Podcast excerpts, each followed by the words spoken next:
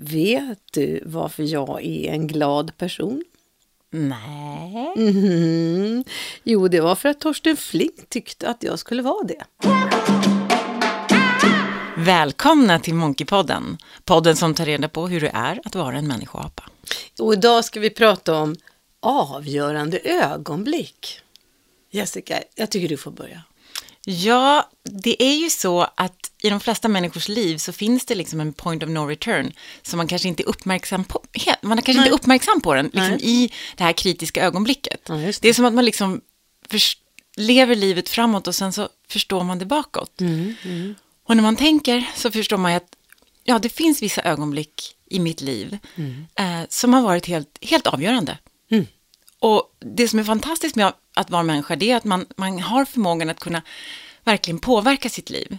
Att jag kan med egen kraft liksom utveckla mig själv åt olika riktningar, eller jag har, jag har det fria valet, jag kan liksom välja saker. Om man tar tillvara på ögonblicket. Ja, men det jag ska säga också sen så händer det också, det är det som är så att det Ja. finns ju massa överraskningar. Ja, ja. Det händer ju också massa saker i en människas liv som man inte kan ha kontroll på.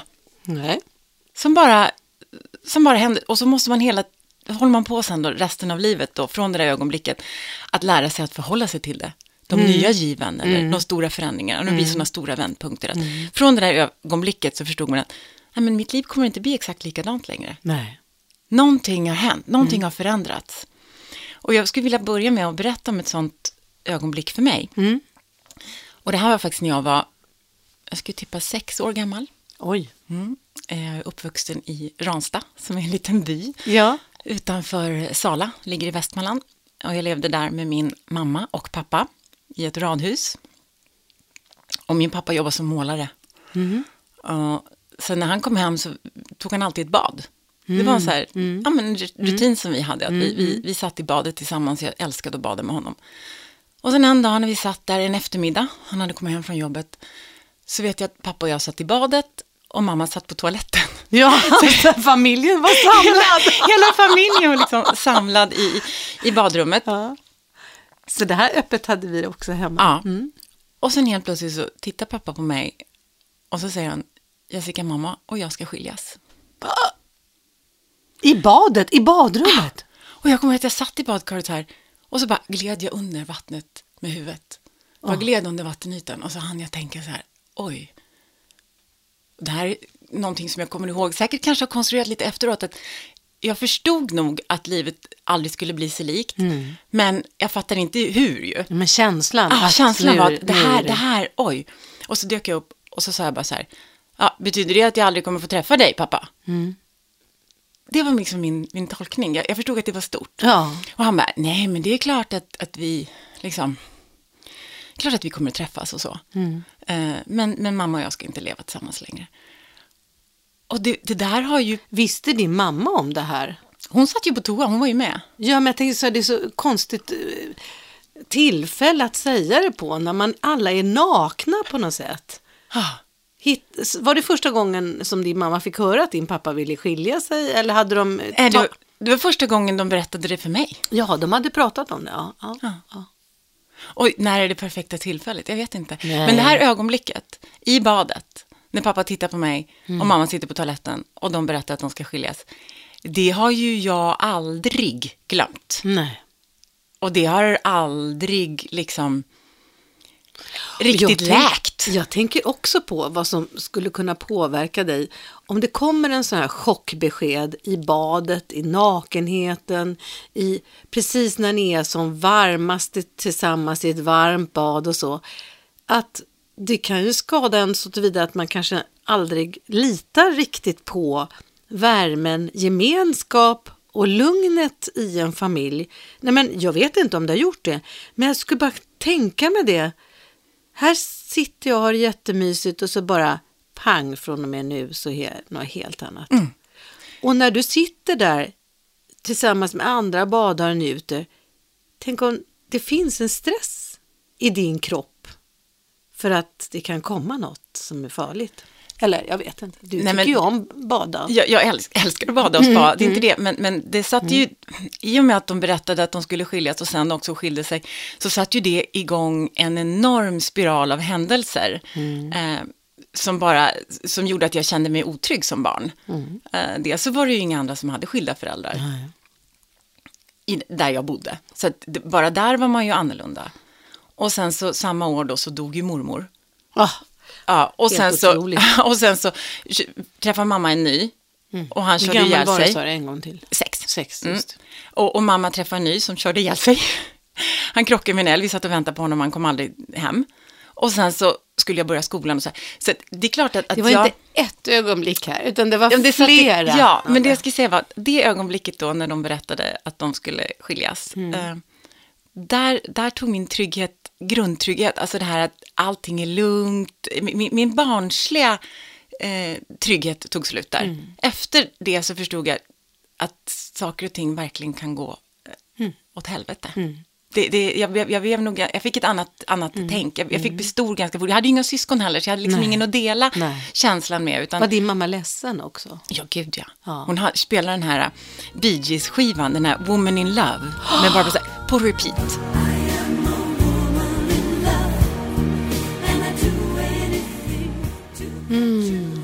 På repeat. Och framförallt också sen när, när Lasse hade dött, um, så gick den där och det är så här, så här är livet. Man kan inte göra någonting åt det.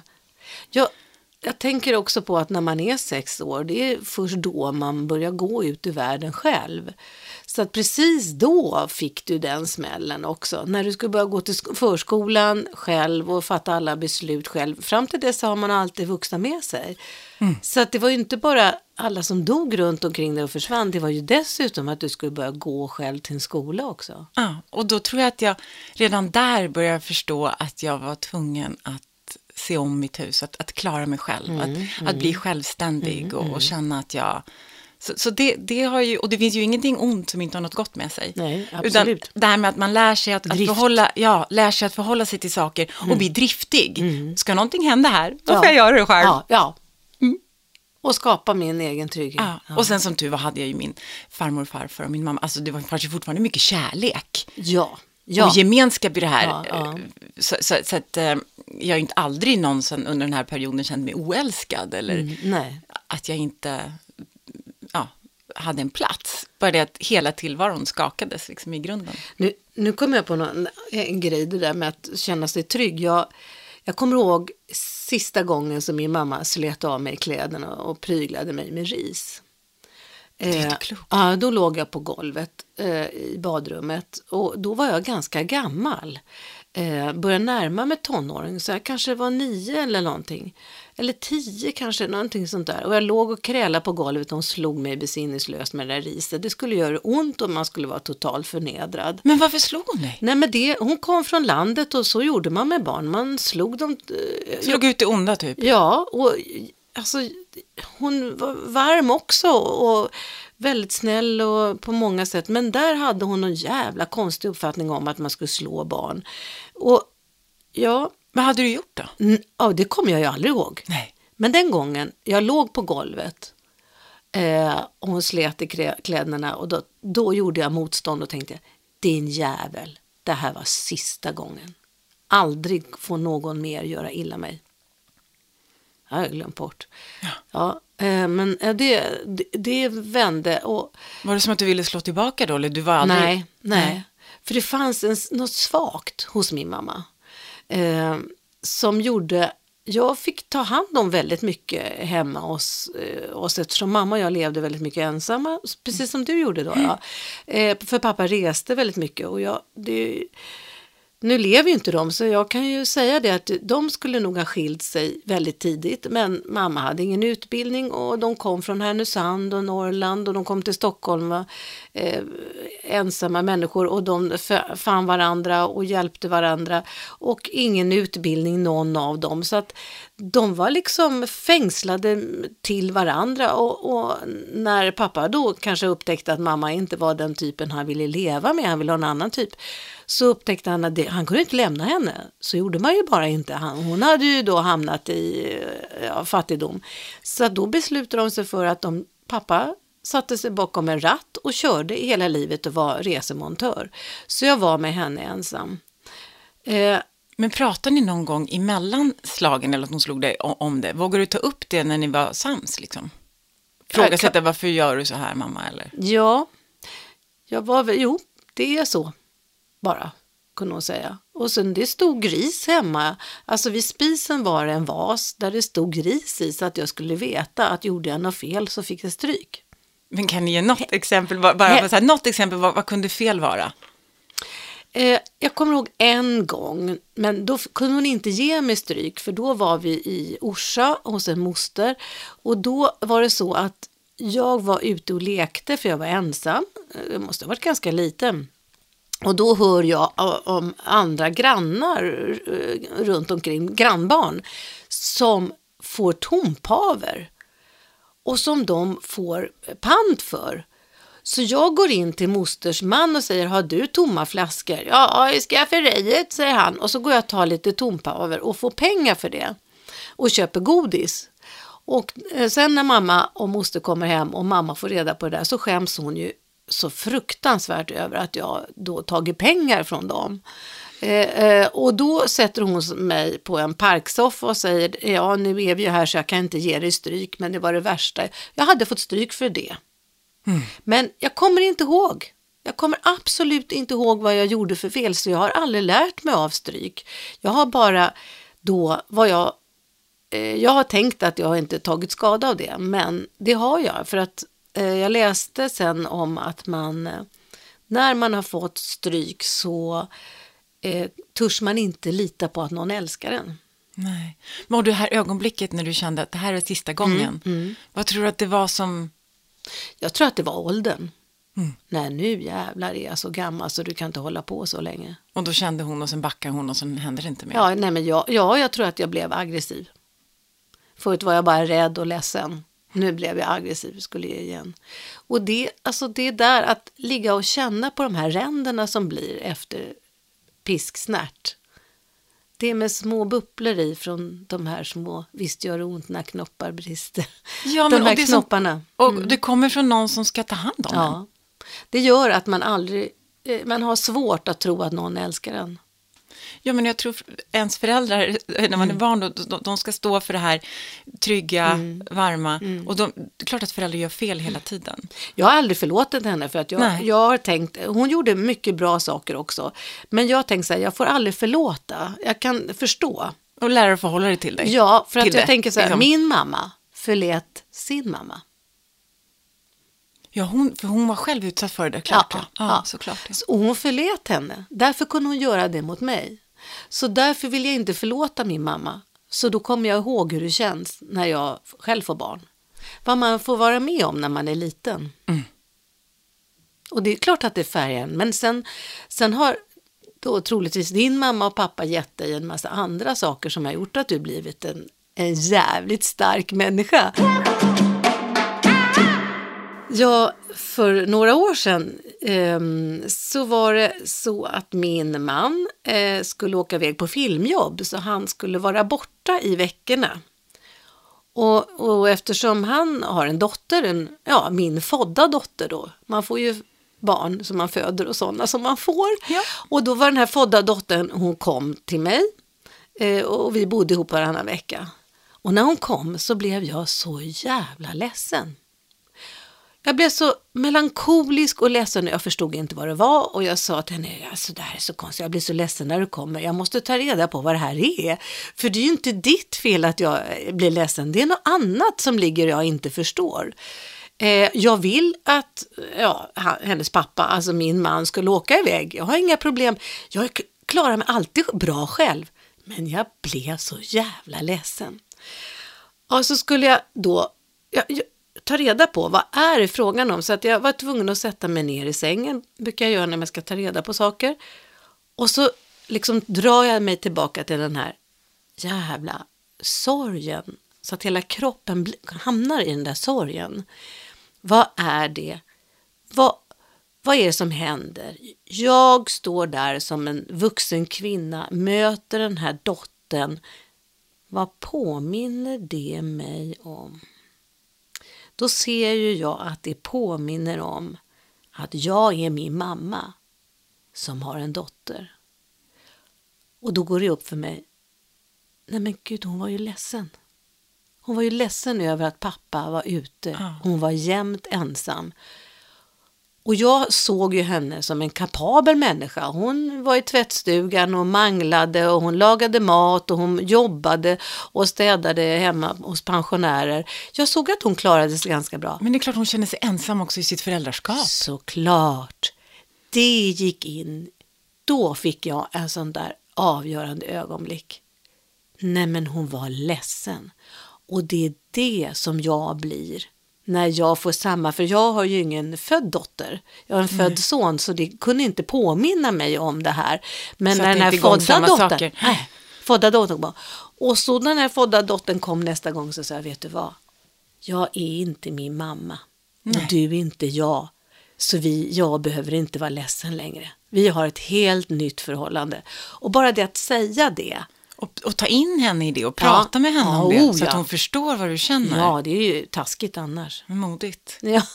Men det är det. det, det ibland är det svårt att prata med sina barn på det där sättet, eller även då bonusbarn eller födda barn. Eh, att som vuxen visa sig sårbar och visa att jag har också svagheter eller jag blir ledsen och så, här, för man hela tiden ska vara så stor och stark. Så det har jag fått träna mycket på tycker jag med mina döttrar. Att ja, men jag är människa också. Ja, jag vill vara en förebild. Ja, jag vill vara trygg. Ja, jag vill vara där för er. Men jag har också ett eget, ett eget känsloliv. Jag har egna känslor, jag har egna issues. Jag gör fel precis som Ja. ni. Jag har ett annat sånt där eh, ögonblick som skulle komma att förändra mitt liv. Och det var så fort jag hade gått ut gymnasiet så tog min mamma chansen. Vi hade ju varit ensamma hon och jag ganska mycket under uppväxten. Så när jag då tog studenten, då drog hon till Libanon på FN-tjänst. Hon gjorde, God. ja, äntligen så gjorde hon någonting för sig själv, kan Ja, man tycka. ja. Och samtidigt kände jag att jag blev ju då ensam. Igen? Ja. Och då bestämde jag mig för eh, att flytta ifrån eh, Ranstad, där jag bodde. Eh, och sen, är sen tog jag mig fram inom ja, modellvärlden och, och skaffade modelljobb. Och sen så är det ett ögonblick, och det är det jag ska komma till, när jag bestämmer mig för att köpa en enkel biljett till Milano. Och då Alltså. är jag nyss fyllda 18, ganska precis fyllda 18. Mamma är i Libanon, så hon kan inte stoppa mig. Pappa är med sin nya eh, familj då, han, han har fått en, en dotter till. Eh, och jag bara köper den. Och bestämmer mig. Det är ingen som kan stoppa mig, kände jag. Nej. Och det... Det är ju fördelen med att ha föräldrar som drar. Det är att man måste fatta beslut. Ja, ja, vad häftigt. Så den där ögonblicket när jag köpte den där enkelbiljetten. du tog och köpte en, jaha, var, var, berätta. Du gick in på en På resebyrån i Sala. och sa, Jag ska ha en enkelbiljett till Milano. Då fanns, man kunde inte köpa bi- biljetter på nätet då. då. Nej. utan jag gick in till Ticket. varför I- valde i- du Milano? Därför att jag hade fått eh, kontrakt med en, en modellagentur där. Mm. När, när Och, och, då hade jag mig- jobbat extra under gymnasiet då på, på, i, i, en korvkiosk. eh, Och jag hade jobbat extra på ICA och jag hade gjort modelljobb extra och hade lyckats spara ihop lite pengar då. Så jag hade råd med en enkel biljett. Så hade jag köpt en mörkgrön mockajacka. Oh. Känner mig så snygg. Och sen hade jag 3 500 kronor i fickpengar. Och en enkel biljett bara. Take it or leave it, jag drar.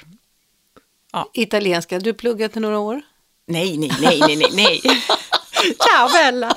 Nej, det var, det var, nej men det var, det har ju lärt mig så Att du otroligt vågade mycket. det. Mm. Bodde hamnade på en litet pension där och, och, och man hade ju inga säkra jobb, inga säkra gigs då, utan man fick ju gå runt och visa sin bok och gå på castings och, och Har du ordnat då en sån där bok med snygga bilder på ja, dig? det hade jag gjort i Stockholm. Jag hade ju liksom, jobbat här. Så jag Det hade var redan, du hade redan jobbat som 18-åring som modell, hade du redan. Absolut.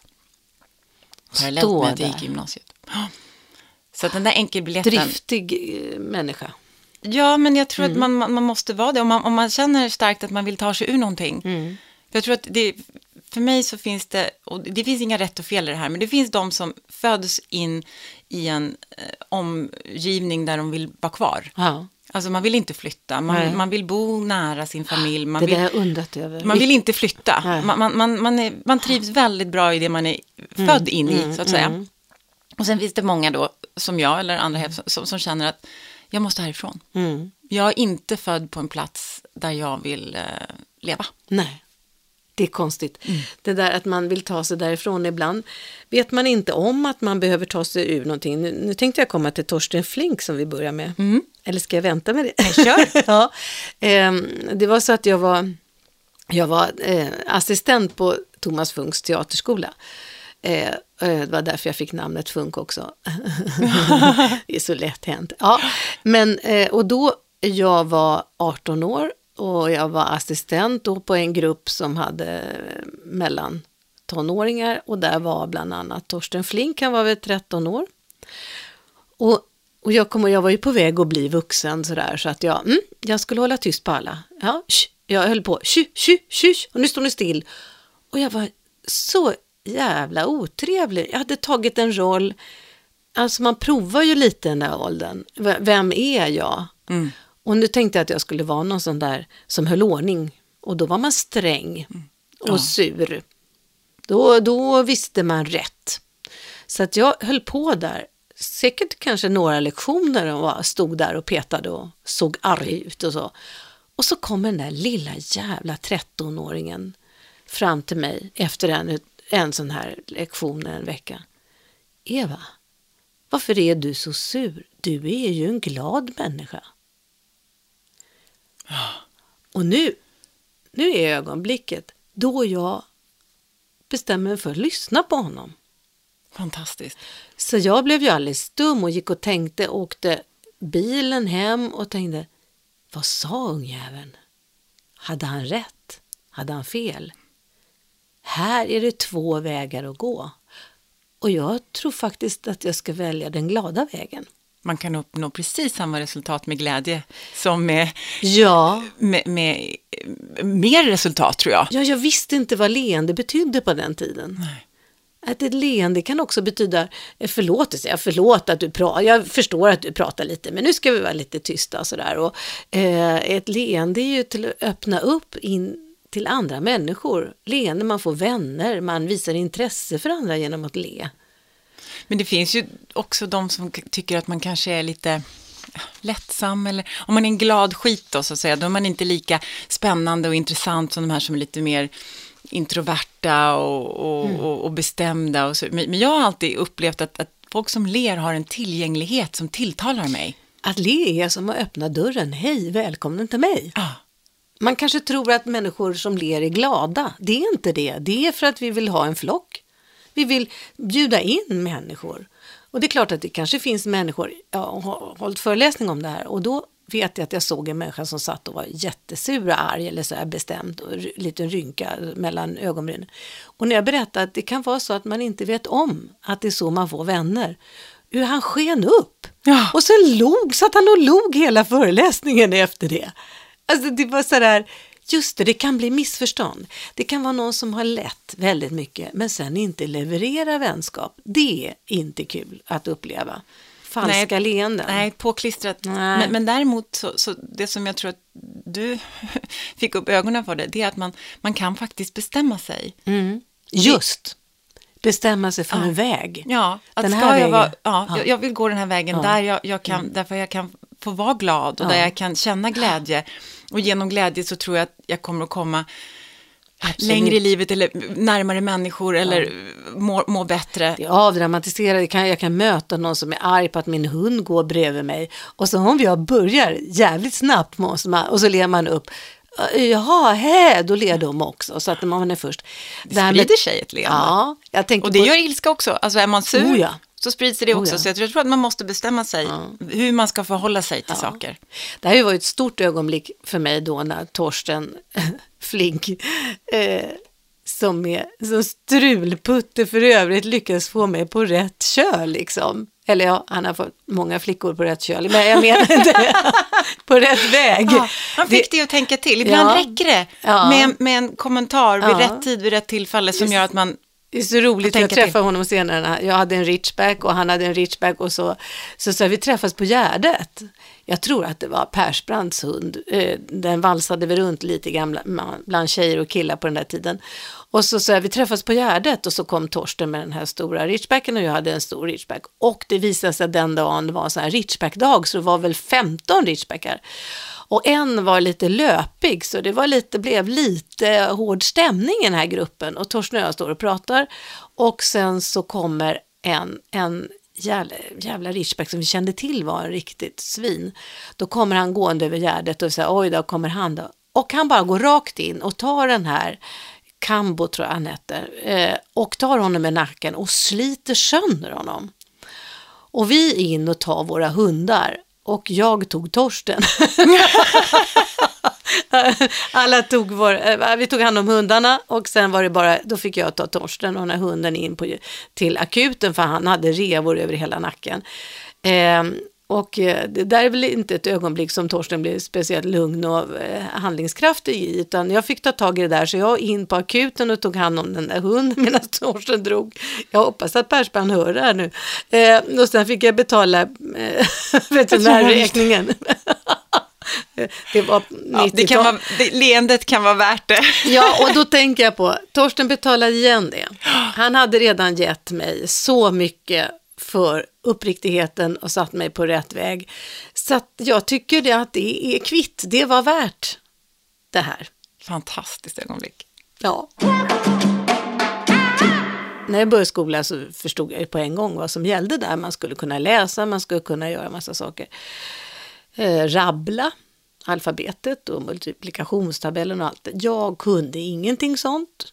Eh, och det är så att jag, det vet jag ju nu vad det heter, det heter ju dyslexi. Eh, så att jag var en liten förvirrad, ganska hopplös elev för min första fröken. Och hon kämpade med mig och jag kämpade. Och sen en dag så, så sätter hon sig framför mig. Och så tittar hon in i mina ögon och ler kärleksfullt. Och så säger hon så här. Eva, det är något speciellt med dig. Vad fint. Och jag, hon sa inte det är något fel på dig, utan hon sa det är något speciellt. Och jag fylldes av en så stark känsla. Jag bara, hela mitt bröst fylldes av en brinnande kraft. Och den har jag haft med mig hela livet. För jag tänker att det, det kommer upp något. Jag har något. Jag fick ju en självkänsla i det där ögonblicket. Och jag kommer ihåg hur hon satt, tittade in i ögonen och jag bara tänkte, jag undrar vad det är. Men jag frågade inte. Nej. Och skulle de här människorna veta innan hur, hur starkt man kan påverka så skulle man nog bli lite spak av det. Ja, Men om det kommer från en plats där man verkligen vill varandra väl så jäklar vad man kan påverka varandras ja, liv i ja. en positiv riktning alltså. ja. Hon gav ju mig självkänsla och självförtroende. Eh, Jag blev medveten i det ögonblicket om att jag hade någonting som en dag skulle komma upp. Alltså hade ett värde. Och vilken tur där då att det finns andra vuxna i ens närhet. Om du, din mamma inte kunde leverera Nej. det, att Nej. få dig att känna dig speciell, så fanns den här kvinnan Ja, där. ja. Man förstår hur viktig skolan är. Eh, eh, och dessutom var det så att hon planterade någonting så starkt och genuint eh, att jag förstod att mitt liv var värd att leva på mitt sätt. För jag hade något speciellt.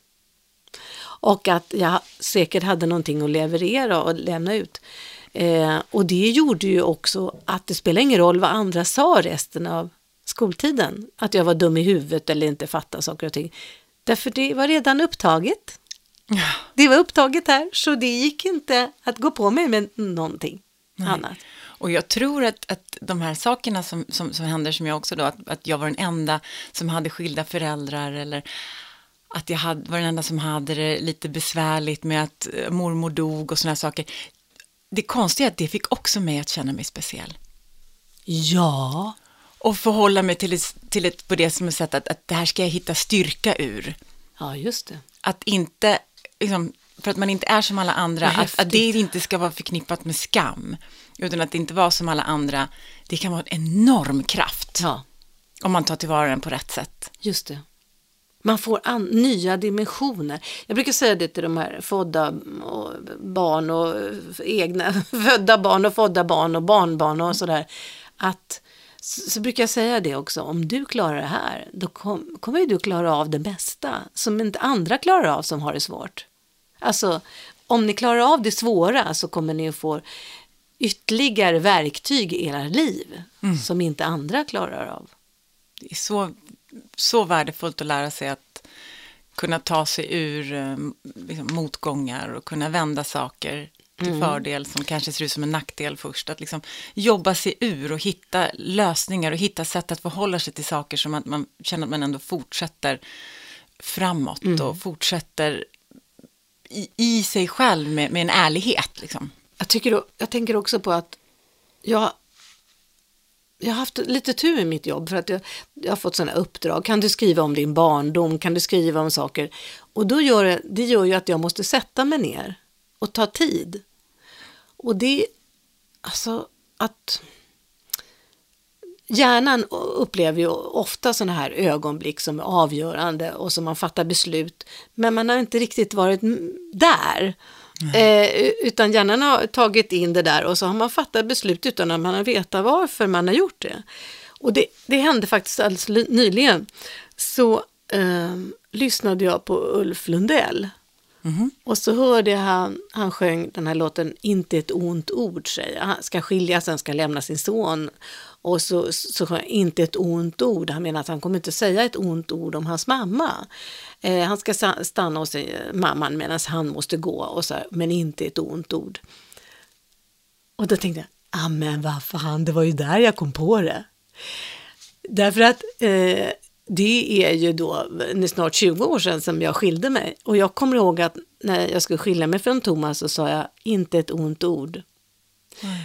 Och eh, vi får inte säga något, för du har inte rätt att säga någonting åt mitt liv, för det är unikt mitt liv ditt liv är unikt. Så vi får inte hålla på och kasta skit och säga onda ord. Vi har haft vår tid, den har varit fantastisk, men nu måste vi gå skilda vägar. För vi var på liksom olika utvecklingsplan. Ja. ja. Och då tänkte jag, vad va, va fantastiskt att jag kom på det där, inte ett ont ord. Jag hade ju hört det, för jag lyssnade mycket på Ulf Lundell inför att jag skulle liksom skilja mig. Han var en, en, en vägvisare på något sätt imorgon Jag lovar Inte ett ont ord eh, Så det, det, var en nostalgisk eh, kraftfull eh, musik att bara sitta och lyssna på. Men kommer du ihåg, fanns det där, apropå ögonblick då, fanns det ett ögonblick när du verkligen bestämde dig för att lämna Thomas? Nej. Eller var det mer en process? Det var en lång en lång process. Jag kommer inte ihåg när. Utan den, den växte hela tiden. Mm. För jag, jag har ett sånt ögonblick Jaha. som jag ska komma till. Och, och, och, det var när jag eh, skilde mig från Tiljas pappa. Mm. Vi hade hållit på och trasslat och skilt oss en gång tidigare, men då var det han som ville skilja sig. Mm. Och sen så blev vi tillsammans igen. Och det har ju att göra med det här första ögonblicket då när jag sitter i badkaret och mina föräldrar skiljer ja. sig. Så jag hade ju bestämt mig för att det här ska inte jag ska inte skilja mig. Jag ska nej, inte skilja mig. Nej, någonting, ja. Jag ska inte låta min, min dotter få gå igenom samma som jag. Nu kommer jag på. Jag tror jag vet när jag bestämde mig. Mm. Mm. Kör. Nej, du får ta först. Okej. Okay. Och då är det så att, att jag håller på och krånglar och vill inte skilja mig och håller krampaktigt i. Aha. För att försöka liksom, få, få, få till det. Mm. Fast det var inte bra. Det var ju liksom inte en bra relation och det började liksom säga mer om, liksom om mig och vad jag liksom accepterade och, och hur jag blev. Mindre mm. glad, mindre... Mm. Du vet, jag, jag, kände inte att... Och, och, så, så mycket processer. Man, alltså mycket processer. man håller på eh, straffar ut sig själv ja, också. Man, man blir håller... bara jävligare och jävligare för att den andra inte ska tycka om en. Alltså att det ska bli lättare att lämna. Gud vad man håller på. Och då var det ett ögonblick när jag kommer ihåg att jag sitter med en kompis i bilen, för att jag mådde ju inte bra under den här tiden. Nej. Så en kompis kom och hämtade upp mig och vi satt och åkte runt i hennes bil och pratade och processade och pratade. Ja, ja. Och hur ska jag tänka, hur ska jag göra? Mm. Och det spelade ingen roll, för det var ju flera runt omkring mig som sa så här, men du måste lämna, mm, eh, du mm. kan inte vara ihop med honom och så här. Det bet ju inte. Nej. För jag Vet inte vad det är som biter liksom. Ja. Nej, utan jag var tvungen, jag var tvungen att landa in i mig. Och när vi sitter där, och då kommer jag på, då sitter jag i bilen och pratar. Nej, men jag vill ju visa Tilja vad jag tycker kärlek är. Ja, det var precis det jag skulle säga. Ja. Jag vill ju visa min dotter Ja. vad kärlek är. Mm. Jag vill ju visa henne precis vad kärlek är. Och jag bara, det där är inte kärlek. Nej. Det vi håller på med, det är inte den, form, den kärlek som jag vill att hon ska växa upp och tro att då är det bättre att vi går skilda vägar. Och det ögonblicket när jag inser det här, Ja. Mm. jag sitter där i bilen och bara, jag måste flytta. Mm. Jag måste skilja mig, jag måste därifrån. Och då bestämde jag mig. Och, och då när man väl har bestämt sig sen, så naturligtvis, då var det lättare att hitta bostad och, och ta sig Mm. iväg och sådär. Det praktiska ordnar sig alltid. Men det ögonblicket i vår konversation, när Mm. jag inser att jag har ett, en mission här att visa min dotter att kärlek kan se ut på ett annat sätt. Mm. Och det förändrar ju hela mitt liv. Ja. För vi skilde oss sen. Ja, och då skulle jag säga så här, jag kom på när jag insåg, jag tittade på min son, han var ju vuxen då, jag tittade på min son och tänkte, jag måste visa honom att man skiljer sig när det inte är bra. Annars kommer han att göra som jag. Så det var också, Ja, stanna för länge. Ja. Ja, för att min mamma och pappa borde ha skilt sig. Jag tyckte det. De borde ha skilt sig, men de harvade på. Jag hade ingen respekt för deras förhållningssätt till livet och ett förhållande. Och nu höll jag på att upprepa det här. Och när jag insåg att jag måste visa min son hur man gör när man skiljer sig, då gjorde jag det. Alltså, Ja. Men vad betyder det här? Är att sätter vi oss själva i en annan sits? Eller sätter vi oss själva i andra klass? Så fort det är någon annan vi kämpar för, då går det lättare. Så kan det också vara. Ja, Men, men jag tror att det här att... att det, det blir man, starkare man behöver när man har hjälp. ett ansvar. Ja, det blir starkare man har ett ansvar, men man behöver också hjälp av andra människor. Men till slut så måste insikten landa hos sig själv. Mm. Man kan inte bara, man, det går inte att agera Nej. om man inte själv har faktiskt bestämt sig. Men det var lite, hade jag också sådana ögonblick, jag gick i skogen mycket med hunden och så tänkte jag så här, hur ska jag kunna lämna hus och hem och det här livet? Och då upptäckte jag, men vänta, där jag är, är det ju alltid bra. Ja. Så jag kan bygga ett nytt hem, jag kan bygga, ja, där jag är blir det alltid snyggt och bra. Och skogen finns här jämt. Och sen en annat steg var också, nej men det räcker med att jag vill. ja. Min vilja är det som st- ska styra mitt liv, ingenting annat. Så, men för mig var det otroligt många processer. Det var svårt att skilja sig. Det är otroligt svårt att skilja sig. Ja, Men eh, det finns ändå vissa ögonblick som är otroligt ja, avgörande. Ja, vad lustigt Mm. att det är barnen som hjälper en. Ja, ansvaret för dem. Ja, man är ju deras barndom. Det är ju mycket som händer där i barndomen som är viktiga Ja. ögonblick som färgar en, hur man löser saker. Jag kommer ihåg när jag skulle gå, gå ut och plocka tussilagom med min pappa. Och, och då, nu kommer, gud vad det ramlar på minnen, men det var så här, det var så att han, eh, jag var ju så liten då, kanske var fem år, fyra, fem år, när man plockar en bukett så vet du, de, de första blommorna man plockar, de ploppar upp, de som hamnar i mitten av buketten ploppar upp och ramlar ut och så här. Ja. Och då gjorde han en liten bricka, pappersbricka med hål i. Så jag stoppade ner blommorna i den här pappersbrickan. Så gick de inte sönder på vägen hem. Och det där tyckte jag var en sån jävla häftig upplevelse att min pappa tänkte ut och skulle hjälpa mig att plocka blommor. det tror jag är en av föräldraskapets stora uppgifter, det är att skapa fina minnen Mm, för sina barn. Fina fragment. Mm. Och, och det gör man inte, jag brukar prata så här om man ska ha massa kvalitetstid med sina barn. Mm. För mig handlar det inte om det, det handlar också om kvantitetstid. Att man, Ja, för man vet väl aldrig när det dyker upp Nej, någon kvalitet. Nej. utan, utan att man hela tiden har det som, som, som mindset, det försöker jag i alla fall, att det jag gör med mina barn nu, det skapar minnen för dem. Fragment, minnesbilder och ögonblick som de kommer ha med sig för resten av livet. Det är ganska mäktigt. Ja, det är det. Oh, det är jätteläskigt! Jag vill hellre vara apa och pilla bort liten lus så är det bra.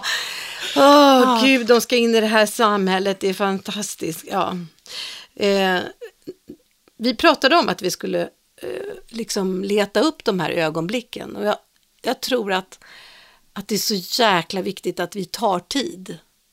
För när jag har suttit och tänkt på ögonblick som förändrar mitt liv så blir jag, jag blir påmind om det här. Och då, då tror jag att man också, många av de här upplevelserna, jag kanske hade glömt bort. Eh, men om jag påminns dem så får jag ny styrka att gå vidare. Ja, om, och lära känna mig själv också. Ja, det är det jag ska säga, man kommer närmare sig själv. Vi är ju så, jag brukar göra den här bilden av att man är i forsen hela tiden, att livet är som en fors och det händer grejer och man simmar och simmar och simmar. Mm. Men då och då så måste man upp på stranden ja. och andas lite ja. och sen orka ta sig hela vägen upp på berget så mm. att man kan titta ner. Mm på vad gör jag varje dag, mm. vem är jag, varför fungerar jag som jag gör, mm. Vad är det som gör att, att, att jag blir stressad av vad, eller liksom kolla ner på forsen lite grann och liksom andas och reflektera. Och sen så kan man gå ner igen på bryggan och så hoppar man i och så kan man paddla på igen. Ja, ja, ja. Men det här kretsloppet, att vi måste tillåta oss själva att faktiskt titta på oss själva lite brand, från ett helikopterperspektiv. absolut. Varför gör jag det jag gör, varför mår jag som jag mår mm. och, och vilket liv har jag levt? Mm. För man har ju hela ryggsäcken, man går ju omkring med sin ryggsäck mm. som som är livet hela tiden där bak. Jag tänker också så om jag, man har ju oftast vänner som är i konflikt eller barn som kommer i konflikt och då så sitter jag och lyssnar och sen rätt vad det så tar jag helikoptern och åker upp. Och, mm. Ja, och så tittar jag ner och då brukar man få en ganska bra bild av vad det handlar om. Men håller man på att grotta ner sig där nere så ah, man störs av Nej, men bara paddlar man i forsen bara. Ja, bara ja, ja. De har ju nog bara att hålla liksom Hur, hur sitter andas. de, hur rör de sig och alltihopa. Man blir störd av, av berättelserna men om man åker upp i helikoptern då, då hör man inte så mycket vad de säger men man får en vision om vad det handlar om. Det, det är ganska häftigt.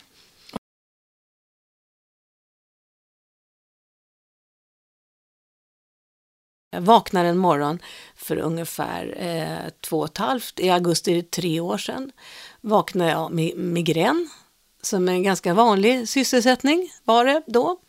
Då var det så att då hade jag druckit ett och ett halvt glas vin kvällen innan och så hade jag glömt att ta min migräntablett.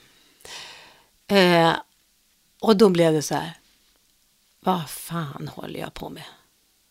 Då har jag haft migrän av alkohol i cirka 20 år. Och jag har provat på olika sätt. Jag har tagit Treocomp och jag har druckit rött vin, vitt vin, champagne. Jag har uteslutit, jag har bara druckit eh, whisky. Jag har verkligen provat allt kokat rödvin. Alltså jag har verkligen kokat, gjort allt för att undvika den här med migrän om man säger att det är olika saker som orsakar. Men kom, har kommit fram till att det är alkohol. Och sen för 13 år sedan, eh, kanske mer nu, så eh, kom de på att det var migrän jag fick utav eh, när jag drack. Så då fick jag migräntabletter. Ja, och då, då var det så himla bra. Då kunde jag ju fortsätta att dricka vin. Mm. Som jag uppenbarligen inte tålde. Jo då, då mm. fortsatte jag. Mm. jag. Jag höll på i 15 år ungefär. Och varje gång jag druckit vin så tog jag en migräntablett och av den så blir man ganska dissig dagen efter. Så man är borta i en sån där migrändis. Min man säger, jaha, är du borta nu? Ja, det var den dagen som gick när någon går och lullar omkring och inte är kontaktbar ordentligt. Ja, och sen har jag hållit på sådär, för man vill ju dricka vin, det är ju så gott. Ja, festligt och, ja. och det är så mycket, alltså jag är en ganska alkoholromantiker på det sättet, ja, så att en god middag och ett glas vin ja, och det är fest och ett glas bubbel. Och fredag när man står och lagar maten. Belöningssystemet. Mm, det är så underbart. Mm. Bryta, komma in i en lull, bli lite liksom begåvad och sådär. Eh, och då, då vaknade jag upp där och tänkte, vad är det jag har hållit på med i så här många år? Ätit eh, då migräntabletter som kanske är inte helt bra. Och jag hade druckit ett och ett halvt glas vitt vin och ändå, jag kände ju ingenting av alkoholen när jag gick och la mig, ändå fick jag migrän dagen efter. Då beslöt jag mig för att sluta dricka alkohol. Från en dag till en annan bara? Sådär. Ja, och jag förstod att min hjärna, jag hade försökt någon gång så här, nej men jag dricker bara vid festliga tillfällen. Men det där är så svårt. Ja, var går gränsen? När är det fest och när det inte ja, fest? Och så. och, så- och då, om man går till någon en middag för fyra eller för sex eller 50-årskalas och sådär så blir det ju alltid sådär, ja, nej jag dricker inte idag, nej inte just på min fest. Alltså det, Ja, det, ges- finns ett socialt tvång kring det där också. Ja, ja. Eller förväntan kanske. Mer Ja, än tvång. och, ja, inte min middag tillräckligt värdefull för att offra liksom eh, en liten migrän. Och sen började jag räkna, det som avgjorde det hela var faktiskt att jag började räkna hur många dagar om året som jag hade migrän-dis. Det var ganska många dagar. Sen började jag att titta på hur många rörliga år jag har kvar. Eh, och det var väl ungefär, ja, jag kan säga drygt 20 år kvar i livet som jag kan vara rörlig på. Men då fattade jag, oh, ska jag Ska jag offra så jävla många år? Jag kanske räknar fel, men, men det gjorde ändå att jag bestämde så Då tog jag fram papper och penna och så skrev jag, från och med idag dricker jag inte alkohol. För jag vet om jag hade bara sagt det, så, eller tänkt det, då hade det inte blivit av. Jag var tvungen att säga det. Jag var tvungen att skriva ner det på en lapp och sätta upp på insidan av dörren. Ja, och prata om det också, berätta för Ja. folk. Nu har jag bestämt mig Ja, för det här, så här är det. Och då, Och det är inte så farligt. starkt gjort. Ja, för en, men får man migrän så får man. Eh, och den här migräntabletterna, de eh, höll på att förstöra en hel del för mig. För att de drog ju tillbaka alla eh, kapillärerna. Så jag höll på då, ja men det höll på att bli riktigt illa. Och jag är så himla glad för att jag bestämde det här. Det funkar att leva utan alkohol. Good for you.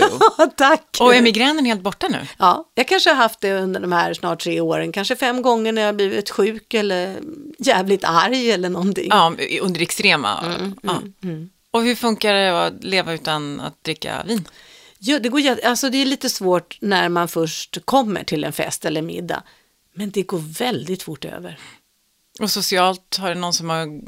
Först, eh, nej, Nej, folk bara ja, ja, Ja. har accepterat det nu. Ja. Så finns det massa fina alkoholfria alternativ. Som man, ja visst, ölen, det är ju fantastiskt. Jag slutar ju dricka rätt tid, för det finns ju så mycket alkoholfri öl som är bra. ja. Ja, Härligt ögonblick ändå. Ja, det var det. Det var det.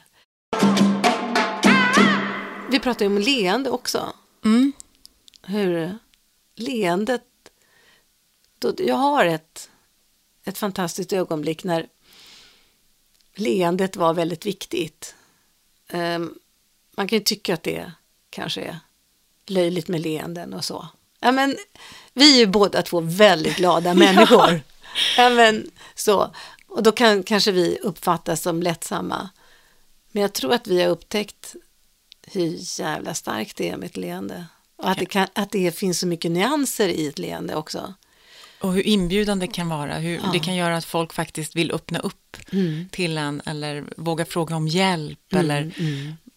det, det, för mig är det och- och- under hela min karriär som, som modell eller vad det nu kan vara, eller när jag har sökt jobb. Liksom, jag, att ha ett varmt inbjudande leende, det har räddat mig många gånger. Säga. Jag, jag tror att jag har levt väldigt mycket på det eh, genom publiken när jag har spelat barnteater. Att jag har leendet som betyder det gör ingenting om vi gör fel här. Nej. Det, jag förlåter allt, det kan bli tokigt. Nu går vi vidare. Eh, Men jag har ett leende som har etsat sig fast och det är när min äldsta väninna, ja, vi kände varandra 43 år. Och så hade hon fått ett cancerbesked och det var eh, så aggressiv cancer. Och så, så i med det så började jag vara hos henne så mycket som möjligt. Eh, och sen, eh, ja det fanns ju lite hopp emellanåt att kanske man kunde klara det här eller inte. Men, men sen var det, när hon fortfarande var ganska pigg och rörlig och så, så hade hon ju fått beskedet att det här går bara åt ett håll. Tungt. Och så, och så var jag hos henne och så, och så skulle jag gå och så sa jag hej då och så där som man gör. Hej hej ha ha ha vi ses nu, snart igen. Och ja vad fina blommorna är här i hallen då och så man som jag gör. Och sen så stannade vi bara upp och tittade på varandra. Och så, och så ler hon. Och den där blicken och det där leendet ihop. Och jag log tillbaka och det sa tack för det du har gett mig i mitt liv. Det var precis det vi sa i det ögonblicket. Det leendet, det, ja, satte hårt. Obetalbart. Mm. Och att hur det kan i otroligt tuffa situationer, att man ändå kan få fram ett leende. Mm. Att, att det kan vara värmande och det kan vara läkande. Ja, Att mitt i allt elände faktiskt försöka ja, det kan bryta isen. ah. Alltså jag skulle skilja mig och min pappa och min, min förra man, de var ju jättekompisar och vi skulle tömma huset och det var spänt och allting var jättejobbigt. Det var massa kom- som var där och skulle hjälpa oss. Jag hade ringt pappa, kan du komma och hjälpa mig? Och min pappa sa alltid, jag kommer även om det regnar knivar. Så kommer jag till dig, sa han alltid. Och då kommer han, och vad gör han när han kommer in på bakgården där? Alla sitter och fikar. Jaha, var det här det var revolution? och alla skrattar. Vilken, vilken icebreaker. Ja, humor kan ju vara sån... Eh, alltså, Ja. här comic relief, alltså att, Ja. att vid rätt tillfälle så kan det verkligen ta udden av en, en skitjobbig stämning. Mm. Thomas mamma, jag träffade henne när hon var jättegammal och skruttig på ett hem och hon bara låg där och hon, varken, hon kunde inte titta på det, hon kunde inte läsa, hon kunde inte höra ordentligt. Och, och så kom vi dit och ja, ja det var bara eländigt och då, jaha, oj, oj, oj, ja. Ja, det, och det är dåligt. Nej, nej, nu skrattar vi åt eländet. Och så skrattade hon. Och hon skrattade åt sånt som man inte kunde göra någonting åt. Och så säger jag, "Ja, det är så tokigt allting. Och så berättade hon hur allting var tokigt, men med ett skratt. Det var, det var ett ögonblick också. Att man kan skratta åt sånt man inte kan göra någonting åt. Ja. Skratt förlänger livet. ja, just det. Ja, Ja, fan, Säg det med ett leende. Ja, det finns så mycket ja, klyschor som helst, men någonstans kommer de ju ifrån. Eller ja, hur? Ja, någon har ju fattat det. Någon har fattat. Ja. Ja. Jag tänker på Charlie Chaplin som var sån fantastisk sån här. Det är, någon, det är någon låt. Det är någon låt som han har skrivit musiken. Han var ju sån här ögonblickens mästare. Han kunde verkligen se tokigheter hos människor. Och jag tror att den heter Smile. Just det. Tänk om vi skulle lyssna på den. Det, alltså han har gjort musiken men det är någon annan. Nat King Cole. Ja, Ja. Vi avslutar med den tycker jag. Smile when your heart is aching. Ooh, Smile, ja! Vilken tung podd det har varit idag. Fast det handlar om så mycket glädje så känns det tungt och det är väl det det är. Ja, men det är väl innerligt och ibland känns, alltså när det, när det känns, jag tycker det är skönare när det känns, även om det känns ont så, så, så det, är, det är ju det det innebär att vara människa, det är att klara av att det känns. Ja, då, då stannar man bara upp och, så får man de där magiska ögonblicken. Avgörande ögonblicken. Mm. Det är kanske så att någon som lyssnar har något avgörande ögonblick att berätta om. Det måste de göra, hör av er. Vi finns på eh, Facebook, Monkeypodden och även på Instagram. Ja. Tack för att ni har lyssnat idag, det betyder jättemycket för oss. Vi hörs nästa vecka. Ja, det gör vi. Ja. Och nu lyssnar vi på... Smile. Ja. Smile, though your heart is aching. Smile, even though it's breaking. When there are clouds in the sky, you'll get by. If you smile through your fear and sorrow. Smile and maybe tomorrow you'll see the sun come shining through. If you just smile.